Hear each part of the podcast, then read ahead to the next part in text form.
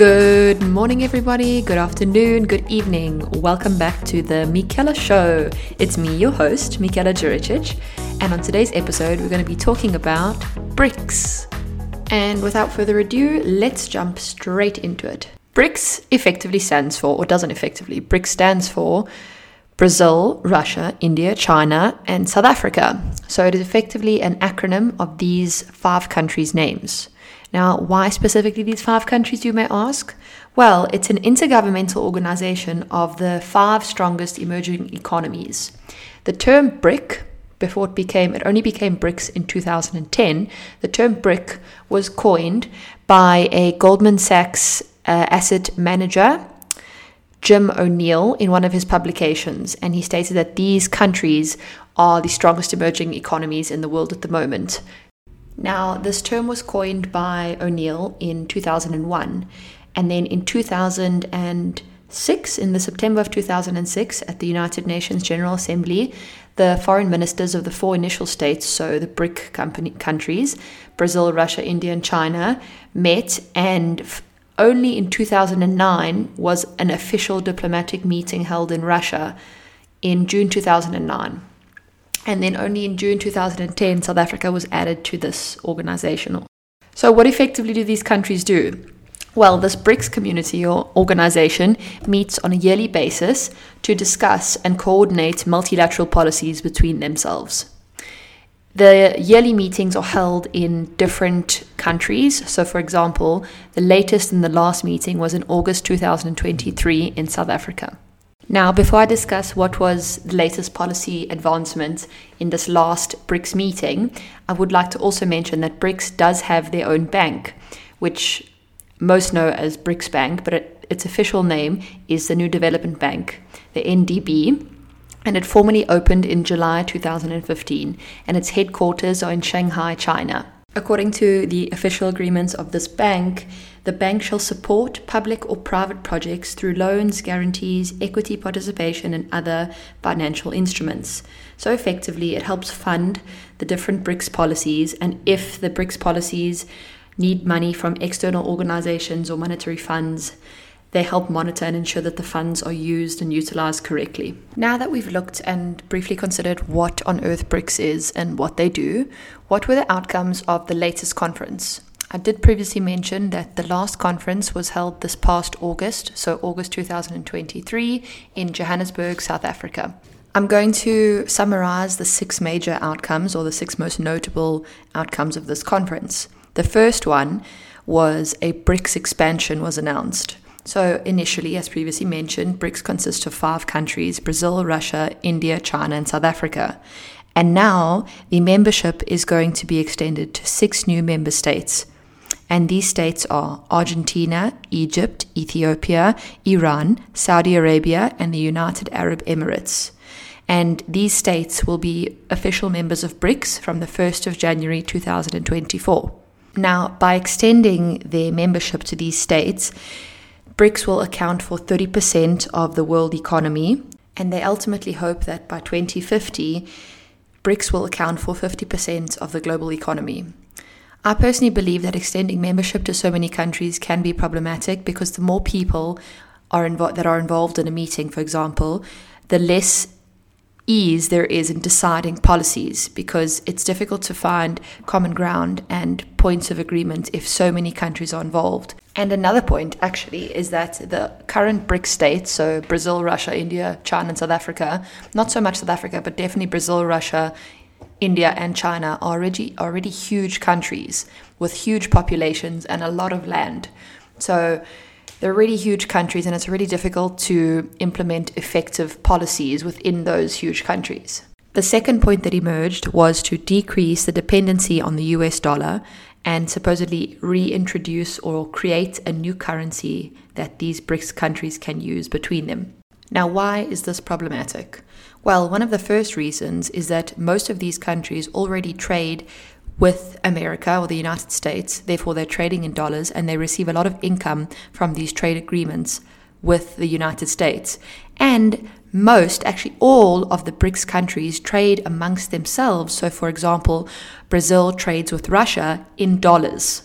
And another point to consider is that the US dollar in this moment is considered a stable or safe haven currency. What does this mean?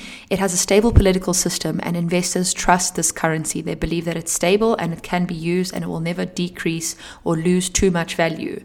Instead, with the BRICS countries being developing countries, the currencies are very volatile. But again, if these countries come together and make a single currency, perhaps it could be safe and it could be a stable currency, although I think they would lose out trading with America. I suppose the overall aim of this currency is to reduce dependency on the United States, which does make sense from one point of view. But in this day and age, the United States and the American dollar is too powerful. Another important point that emerged was the aim of the BRICS countries to achieve an inclusive, multilateral system and increase global governance. What is multilateralism? Multilateralism is to increase the number of participants in a conference or in an organization to implement policies. So, therefore, they just want to expand their membership. And through these policies and through this global governance, they want to promote effective representation, effective democracy, and a reform of international organizations such as the United Nations. During this last summit, there was a big focus on a reforming of the United Nations system and the United Nations Security, Security Council system to try, and I quote, strengthen representation of developing countries in the UN Council. And furthermore, the leaders all agreed to cooperate on, I quote, strengthening and protecting human rights and fundamental freedoms. Thinking about it, these ideas make sense and they have an overall objective of helping and improving people's lives and for the greater good of society. But these countries, these BRICS countries, should not and cannot be promoting such things. For example, strengthening and protecting human rights. Unfortunately, Russia does not protect human rights. In South Africa, many human rights are violated. The, the government itself does not inflict human rights violations, but people in the country, their human rights are violate, violated all the time. They don't have access to basic necessities.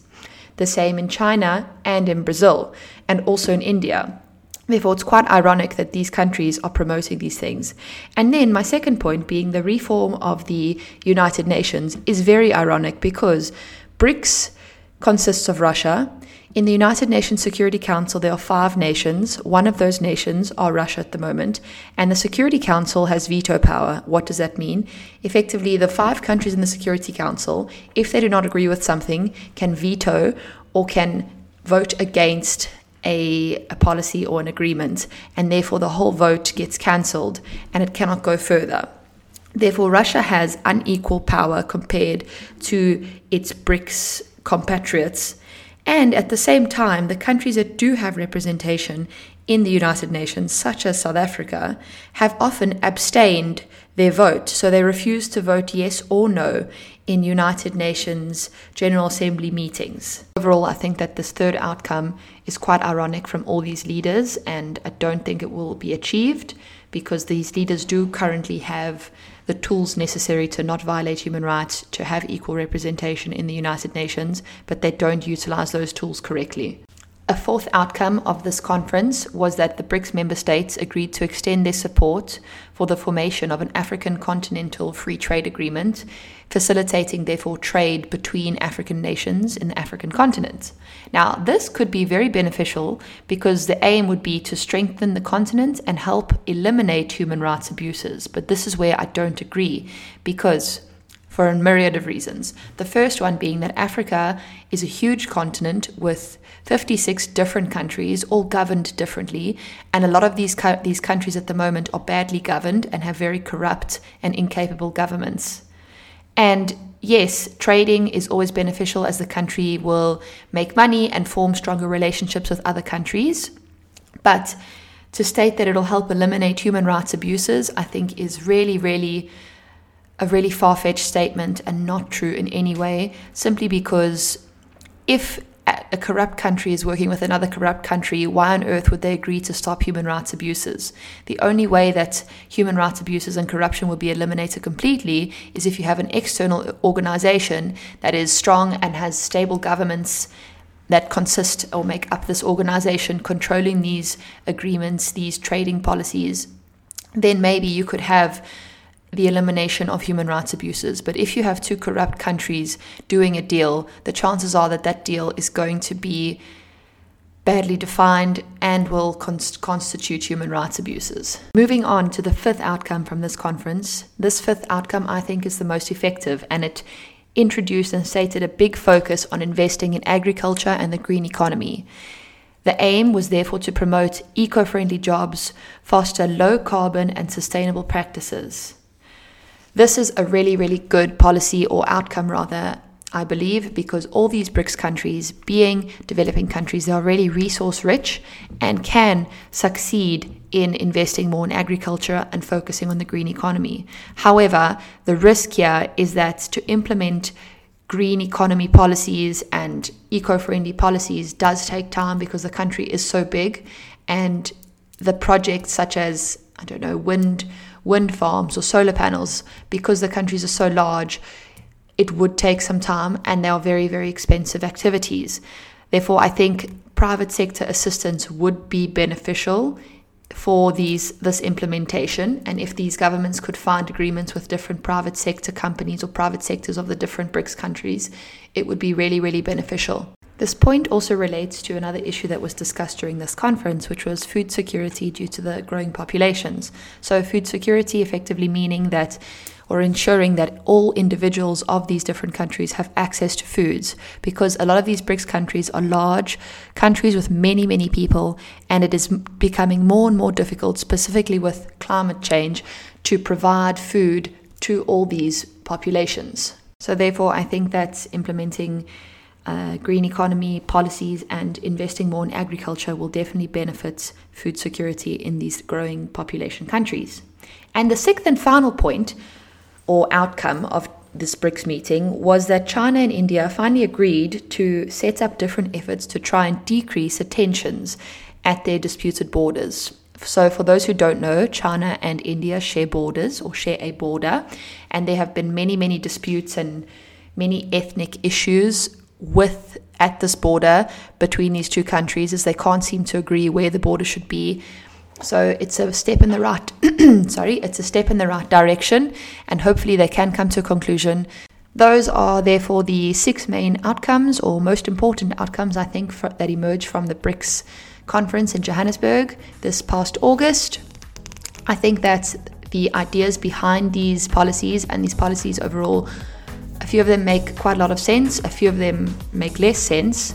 And next year's conference will be held in Russia, and the main focus will be implementing this, de- de- de- reducing firstly the dependency on the dollar and developing this new supposed BRICS currency.